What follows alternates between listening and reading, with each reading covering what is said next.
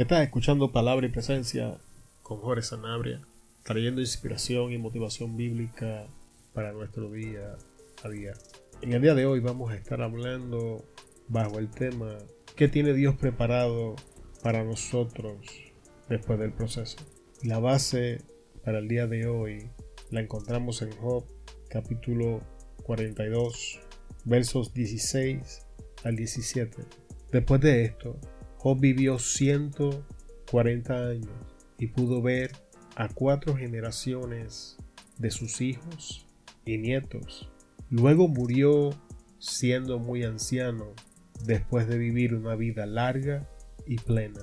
Permítame leer ese último versículo nuevamente. Luego murió siendo muy anciano, después de vivir una vida larga y plena. Oremos. Padre, en el nombre de Jesús, adoramos tu nombre, bendecimos tu nombre. A ti glorificamos, a ti adoramos, a ti honramos, Dios. Tú eres bueno, Señor, más allá de lo que podemos entender. Tu fidelidad es incomprensible, tus planes con nosotros inimaginables, Dios. Adoramos tu nombre y te damos gracias por tu amor. En esta hora vamos a enseñar tu palabra. Necesitamos de tu ayuda, Señor. Jorge Sanabria no tiene nada que dar, nada que ofrecer, y tú lo sabes, Dios. Mi necesidad no te es oculta, mis debilidades son palpables, mi pecado está frente a tus ojos, Dios. Hacemos lo que hacemos, no por calificaciones propias, sino por tu gracia, Señor, por tu amor, por la bendición que nos alcanza en Cristo Jesús, Señor nuestro. Todo lo bueno procede de ti, Señor. Antes que tu palabra fluya, Señor, te doy la gloria, la honra, la alabanza, la adoración y te doy gracias. Gracias porque vas a hablar de nuestras vidas. Palabra de vida, palabra que sana, palabra que exhorta, palabra que redarguye, palabra que cambia al hombre. Tu palabra, Señor. Bendice a los hermanos, hermanas, amigos, amigas que han de escuchar la palabra en este día. Espíritu Santo, abre sus mentes para que entiendan, sus oídos para que te escuchen, sus ojos para que vean y sus corazones para que reciban. Que esta semilla caiga, Señor, en buen terreno y dé fruto para la gloria de tu nombre. Una vez más, Señor, antes que hable en nuestras vidas, antes que tu palabra fluya, sabiendo que todo es por amor a tu nombre y para tu gloria, te doy gracias, Señor. Gracias te damos en el poderoso nombre de Jesús. Amén. Y con esta enseñanza en el día de hoy llegamos al final de lo que ha sido esta serie, aprendiendo del proceso en tiempos de crisis. Y hemos llegado a la parte donde Dios está preparando a Job para sacarlo del proceso. Y el primer punto que quiero tocar en este día es: retén tu integridad. Durante todo este proceso, la integridad de Job fue atacada una y otra y otra vez. Las convicciones de Job, lo que, lo que Job creía, lo que Job sabía de Dios, fue cuestionado durante todo el proceso. Sin embargo, Job se mantuvo en su declaración de integridad, Job se mantuvo en su declaración de confianza en todo momento. Cuando vamos al capítulo veintisiete, el versículo cinco, escuchamos a Job diciendo: lejos esté de mí que os dé la razón, hasta que muera no abandonaré, no abandonaré mi integridad. Job estaba parado firme en su integridad, en su rectitud. Job, en medio de todo el proceso, no permitió que el pensamiento que estaban intentando sembrarle minara su mente ni encontrara cabida en su corazón. Durante toda la conversación encontramos a sus amigos intentando razonar con él para que confesara un pecado que no existía, intentando convencerle de que Dios le estaba haciendo aquello porque él había pecado, que confesara su maldad. Y en un momento dado, pues ya sabemos que la conversación gira de intentarle convencer a atacarlo. Y en medio de todo el proceso, Job se aferró a su integridad. Job no dejó que estos pensamientos, que estas ideas encontraran un espacio en su mente para operar. Hermano que me escuchas, en el caso de Job, Job hablaba de su integridad propia. Sin embargo, en el caso de nosotros, nosotros no tenemos que aferrarnos a, a nuestra integridad, no tenemos que aferrarnos a nada que salga de nosotros.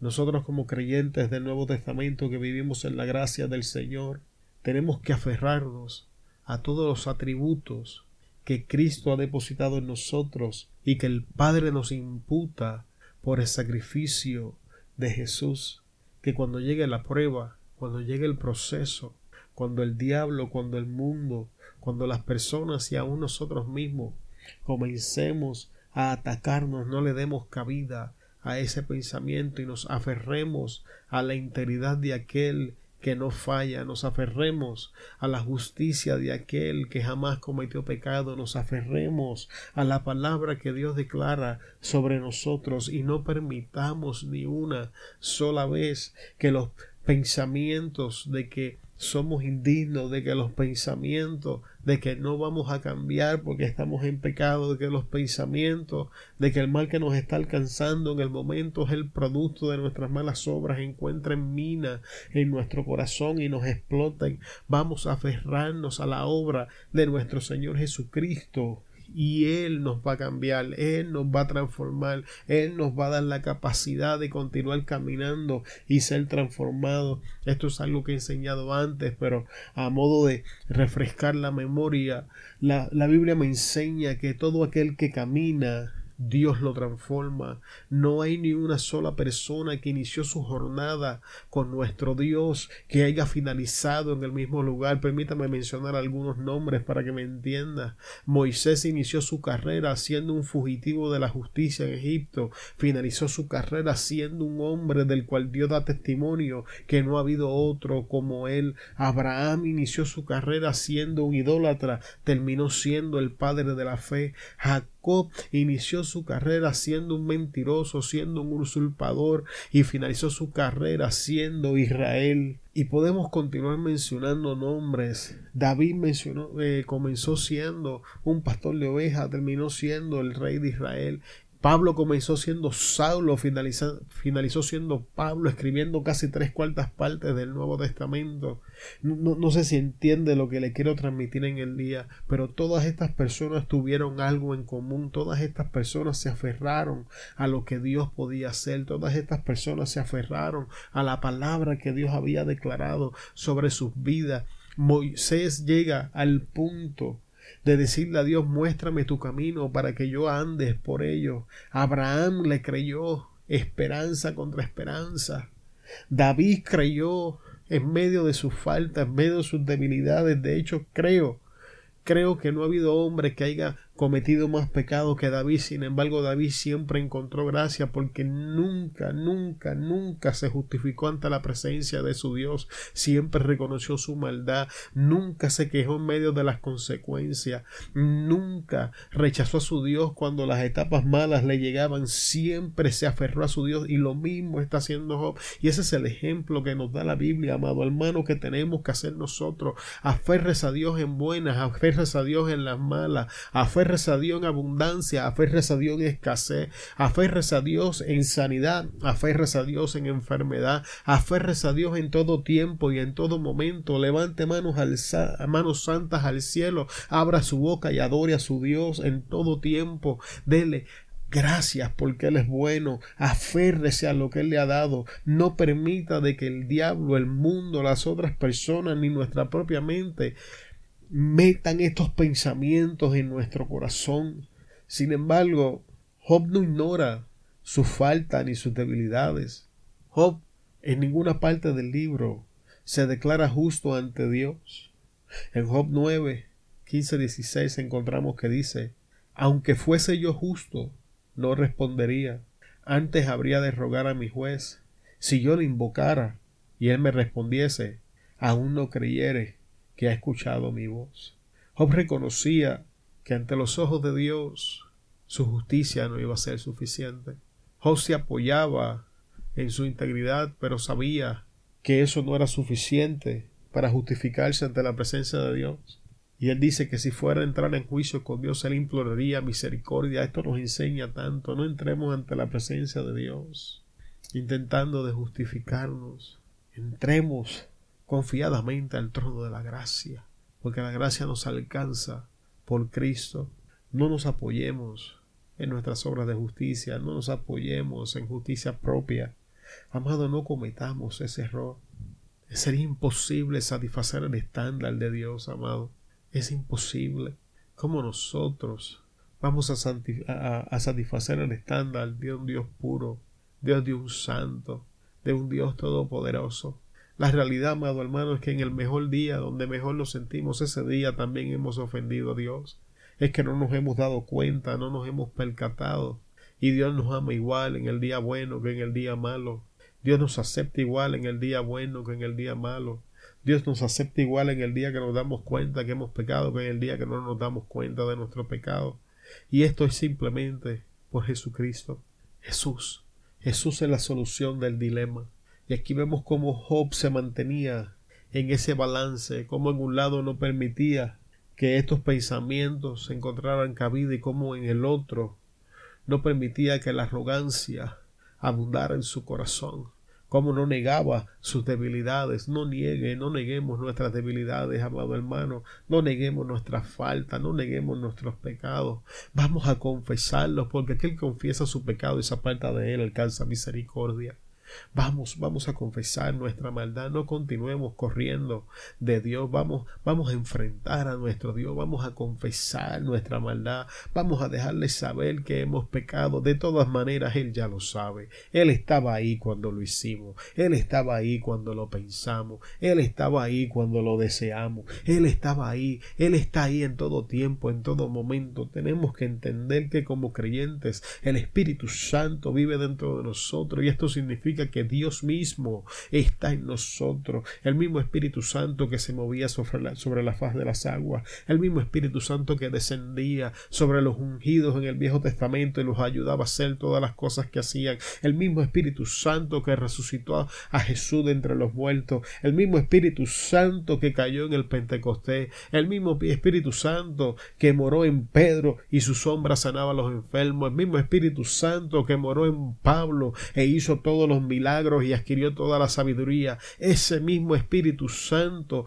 vive en nosotros, el mismo Espíritu Santo que nos va a levantar en aquel día y nos va a presentar como una novia perfecta ante los ojos del novio, nuestro Señor Jesucristo. Ese Espíritu Santo vive dentro de nosotros. Vamos a confesar nuestro pecado, vamos a confesar nuestra maldad, vamos a entender que no pasa ni un día sin que ofendamos en hecho, palabra o pensamiento a nuestro Señor. Vamos a entender Entender que Dios es bueno, que todo lo que nos alcanza es porque Él es bueno. Este hombre Job, en medio de toda su aflicción, Job no quitó su confianza de Dios en ningún momento, ni una sola vez, ni aun cuando se quejó, ni aun cuando deseó la muerte, ni una sola vez Job desconfió de su Dios. Y esto es algo que me maravilla, hermano, porque para la mente de Job, todo lo que estaba pasando en su vida era el producto de la mano de Dios en contra de él.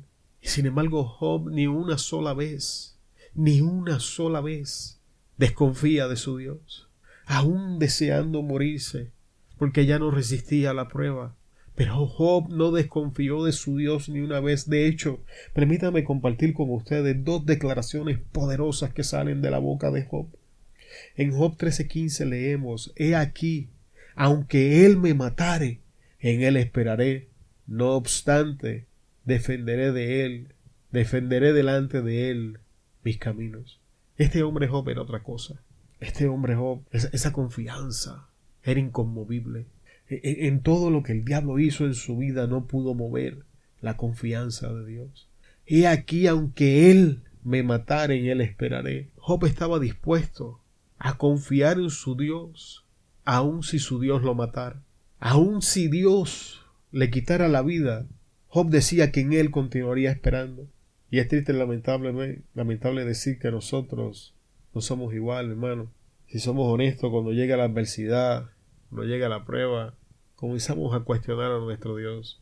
Cuando llega la adversidad, cuando Dios comienza a hacer, cuando comienzan a pasar cosas en nuestra vida que no entendemos, cuando dejamos de sentir a Dios, cuando nuestros días se ponen nublados y el agua comienza a caer y la tormenta azota nuestras barcas.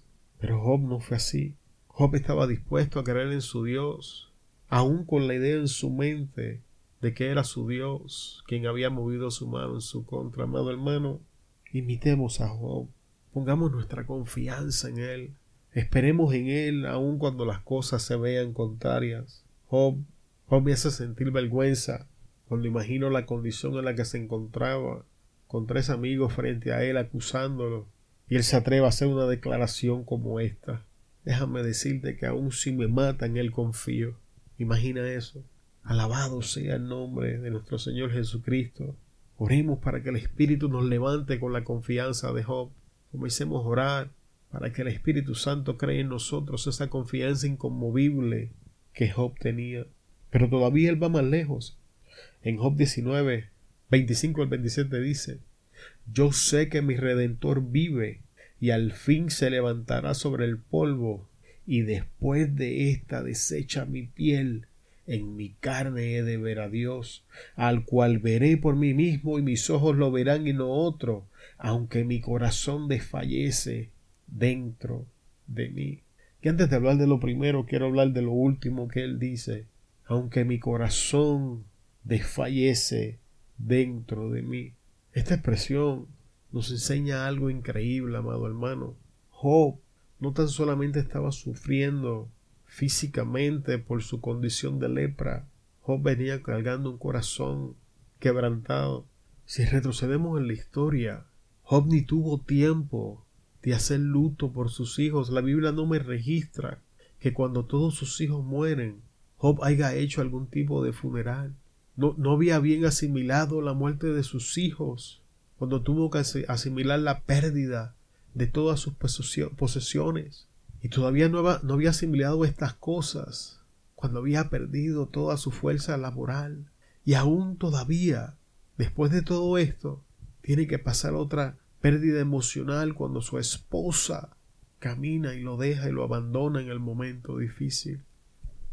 Y la Biblia me enseña, amado hermano, que Job viene cargando todas estas, estas cosas en su corazón: la pérdida de los hijos, la pérdida económica, pérdida laboral, fuerza laboral, pérdida de un matrimonio. Amado hermano, va, va, vamos a ver qué clase de dolor llevaba este hombre por dentro.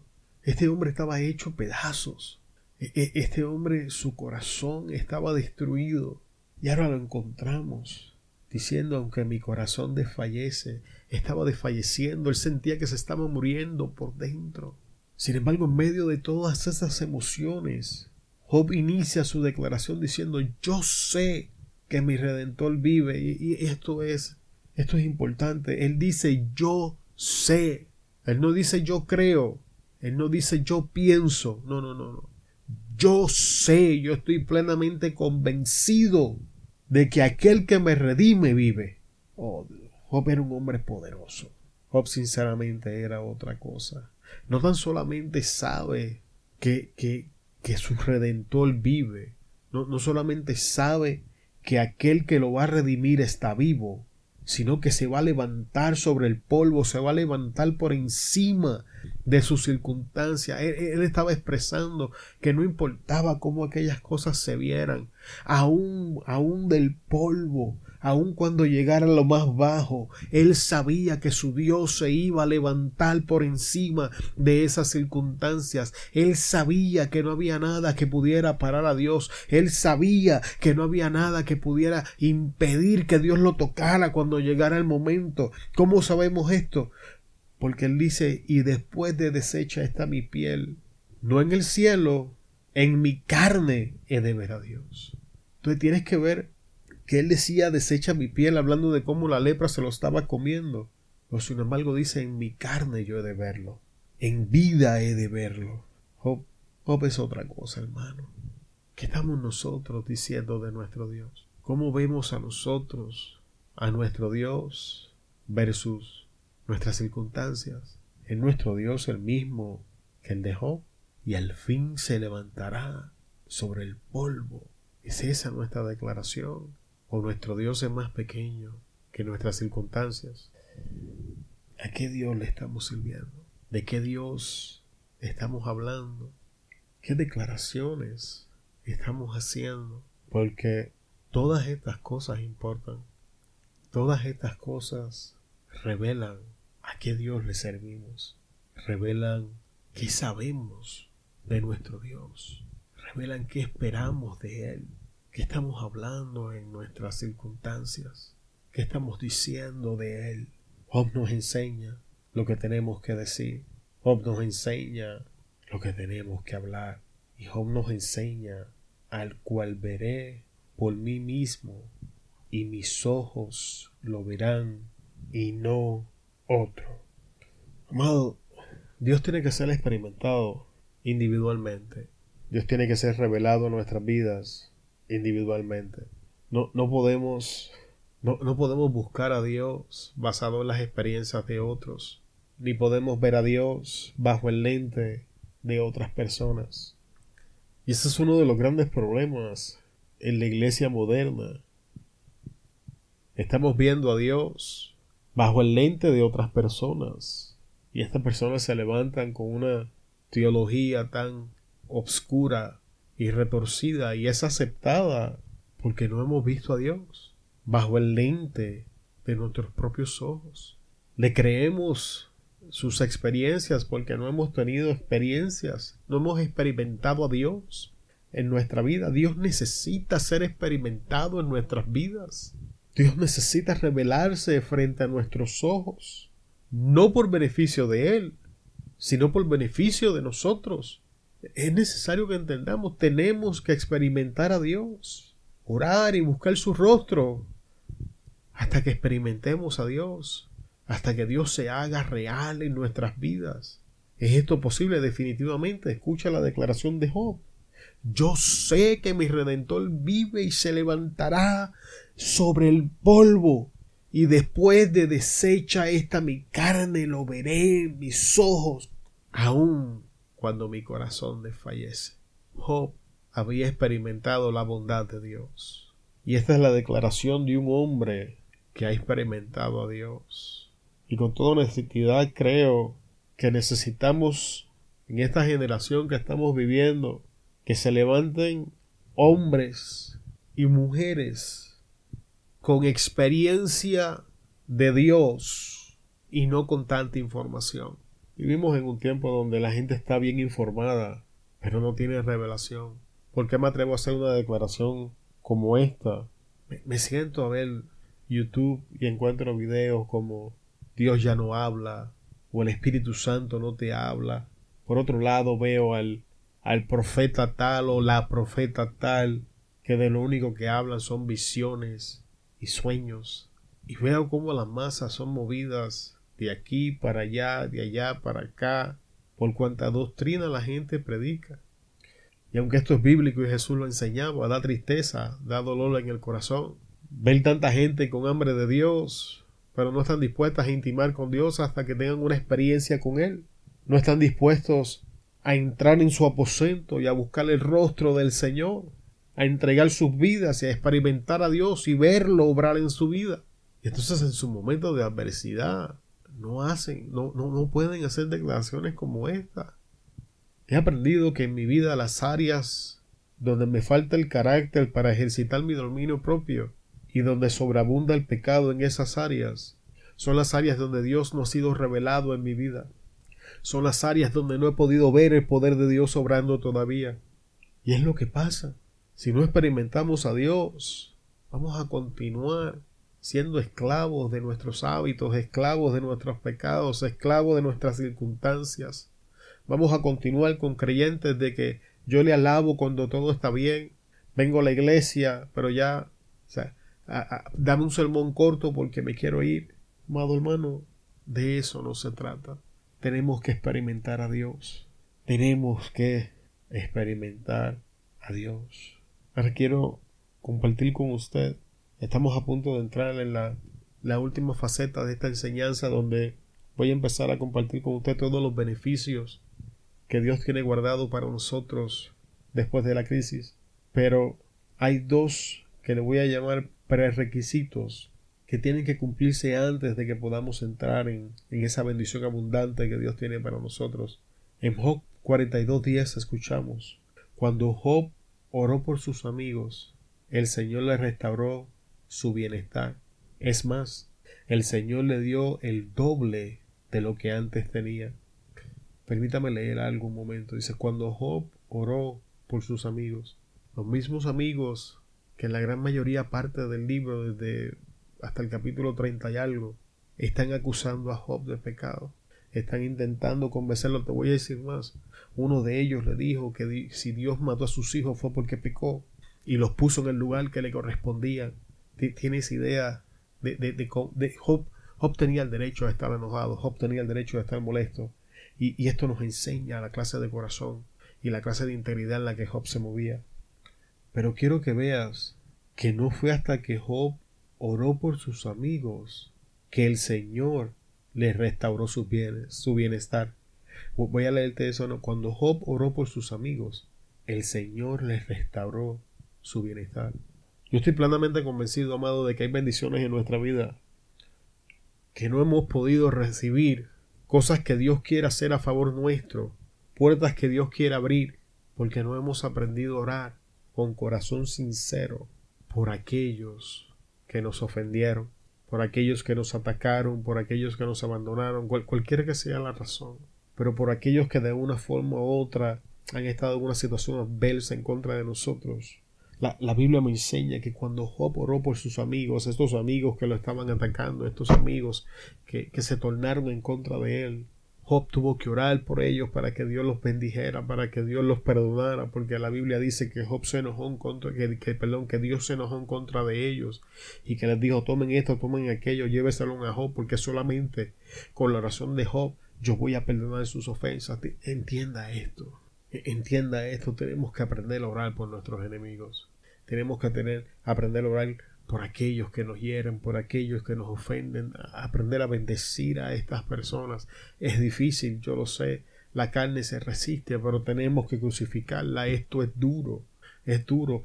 Ah, yo hablaba con el Señor y le decía a Dios, es, es difícil servirte, es difícil, es difícil ser un buen esposo, es difícil ser un buen padre, es, es, es difícil, Dios, esto es difícil, es, es, es difícil ver Que, que todavía no valorizamos tu unción lo suficiente y todavía prestamos atención a cosas que, que tienen un valor inferior en nuestras vidas. Es difícil, es duro, amado. Por eso que Jesús enseñaba que el reino de los cielos se hace fuerte y solo los violentos lo arrebatan, porque tenemos que ejercitar violencia espiritual para hacer lo que el Espíritu Santo nos dice que diga. Job tenía todo el derecho de oponerse. Si alguien en la historia bíblica tenía derecho de decir que estos se vayan a las pailas del infierno, era Job.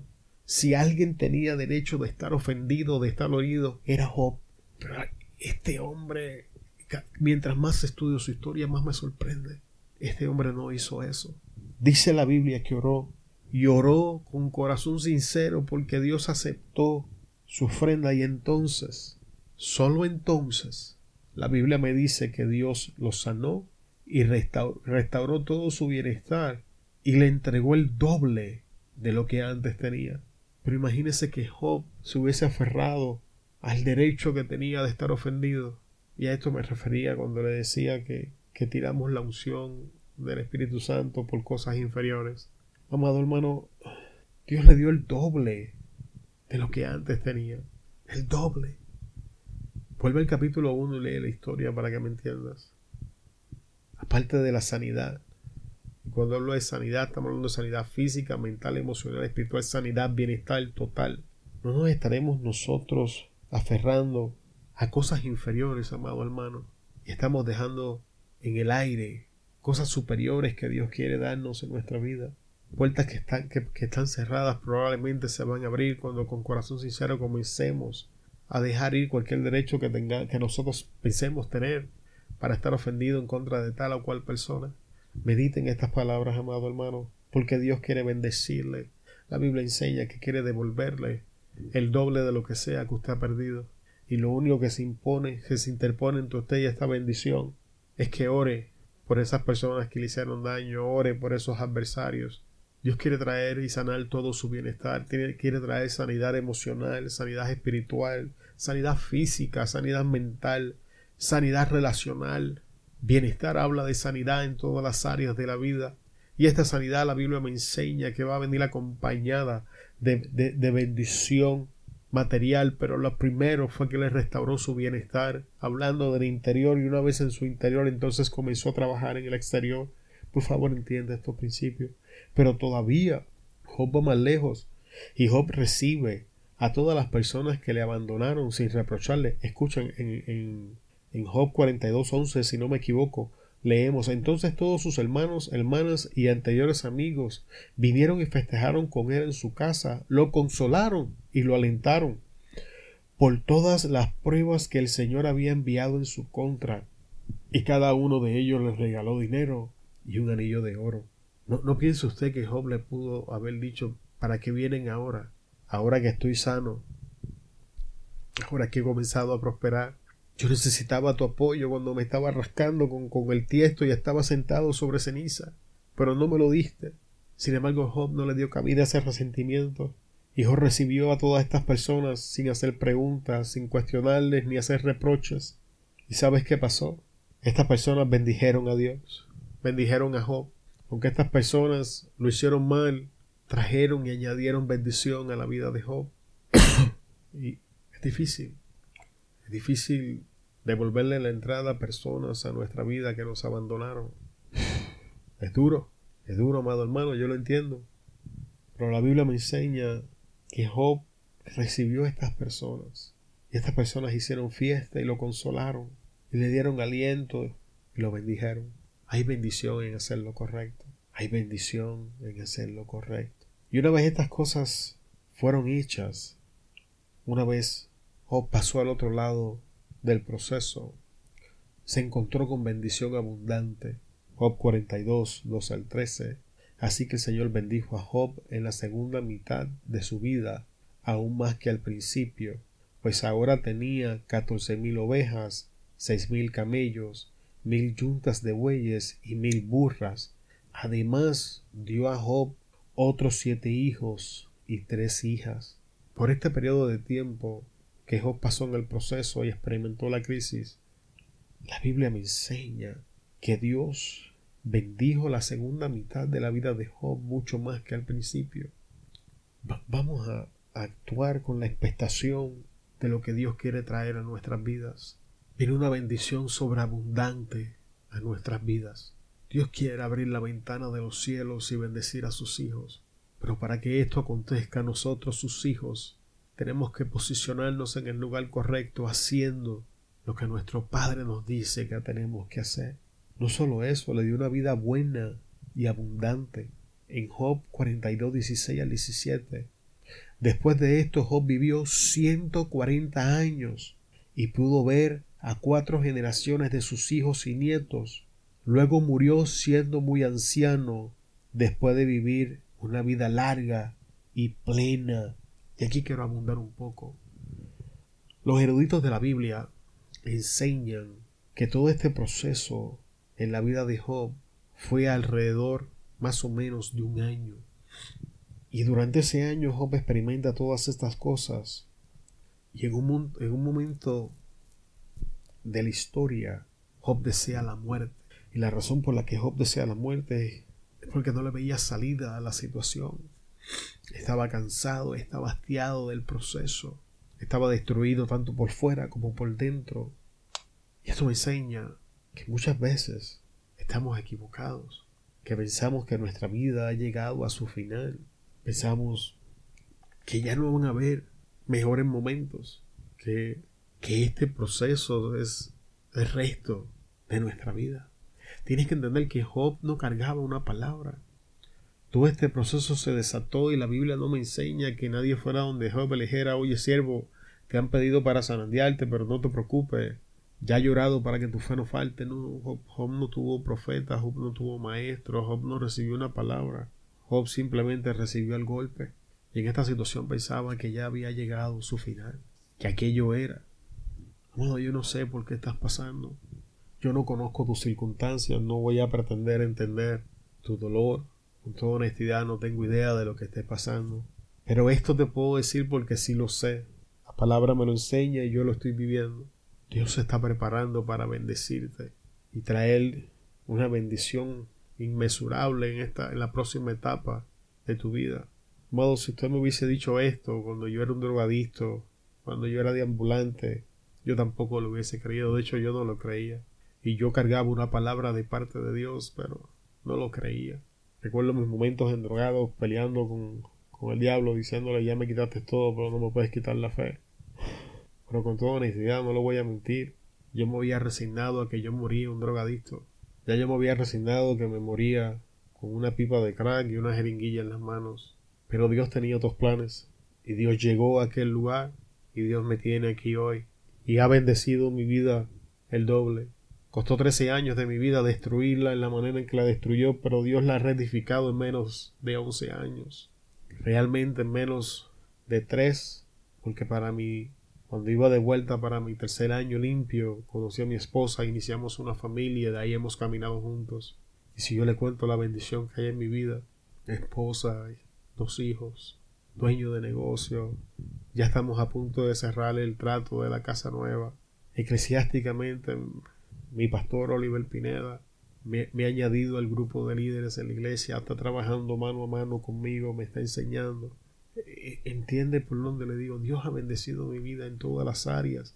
Y crea, mi amado, no soy perfecto. Eh, como diríamos en mi país, Puerto Rico, tengo más fallas que un carrito viejo.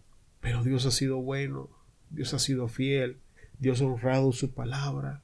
Y ese es el pensamiento que estoy intentando de poner en tu mente en este día. No cometamos el error de la esposa de Lot. Nuestros mejores días, amado o amada, no quedaron atrás cuando los ángeles llegaron a Sodoma y a Gomorra a buscar a, Job, a Lot para sacarlo de allí. Cuando iban de salida, Lot miró hacia el frente tal como le dijeron los ángeles, pero su esposa miró hacia atrás. Y la razón por la que su esposa miró hacia atrás es porque ella sentía que su vida se quedaba en aquel lugar que iba a ser destruido. Ella sentía que su vida había llegado a su final, que sus mejores momentos habían quedado allí. ¿Sabes qué pasó? Se convirtió en una estatua de sal. Y esto es una metáfora de estancamiento. Es una metáfora de parálisis. Mientras estemos pensando que nuestros mejores días están atrás, mientras continuemos buscando en el archivo de nuestras memorias momentos felices y alegres para apaciguar el dolor en el que estamos viviendo, vamos a estar estancados, vamos a estar paralizados. Dos salieron, salieron más personas, pero una miró hacia atrás y se quedó estancada y los demás tuvieron que continuar su camino. Es posible que estemos rodeados de personas, pero como nosotros estamos paralizados, sentimos distancias entre nosotros y esas personas que están ahí. Sin embargo, Dios se está preparando para bendecir la segunda parte de nuestra vida, mucho más que la primera. Como último, en el día de hoy, no continuemos hablando del pasado. Eclesiastés siete diez, en la Nueva Traducción Viviente, dice: no añores viejos tiempos, no es nada sabio. Y la Reina Valera de mil novecientos sesenta enseña: nunca digas cuál es la causa de que los tiempos pasados fueron mejores que esto, porque nunca de esto preguntarás con sabiduría. Ambas versiones nos enseñan que no es sabio estancarnos en el pasado, no es sabio vivir la vida hoy mirando hacia el pasado, amado. Dios quiere darte una increíble bendición en tu vida. Dios quiere darte una vida larga, abundante y plena. Dios quiere sanar tu bienestar y bendecirte materialmente. Para que todas estas cosas acontezcan en tu vida, tenemos que hacer lo que Dios nos está pidiendo y caminar el camino que Él predestinó para nosotros. Dios quiere hacerte bien. Por favor, amado, no permitas que todo tu dolor, que todo tu sufrimiento sea en vano. Usa tu dolor para aprender lo que Dios quiere enseñarte. Enfrentemos nuestra crisis, sabiendo que un mejor mañana viene, sabiendo que bendición está en camino, sabiendo que Dios se prepara para traer sanidad y bienestar a nuestras vidas. Te bendecimos en el poderoso nombre de Jesús. Te damos gracias por estar con nosotros hasta esta parte de la enseñanza. Se despide Jorge Sanabria de Palabra y Presencia. Te esperamos en el próximo episodio. Hasta luego.